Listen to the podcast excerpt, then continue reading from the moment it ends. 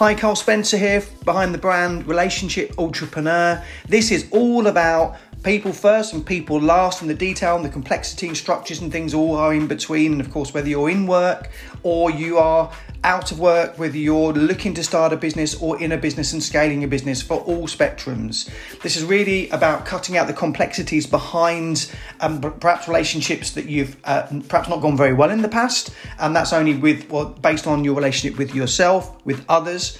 And what this is going to be all about, this podcast, is essentially leveraging perhaps experiences that I'm having and had, and also in people that I'm interviewing from all walks of life, business and non, um, both in business and also from sports, health, and, and all sorts of things, spirituality. So, looking forward to bringing this. Thank you very much for being on this podcast, and I hope you get huge value from it.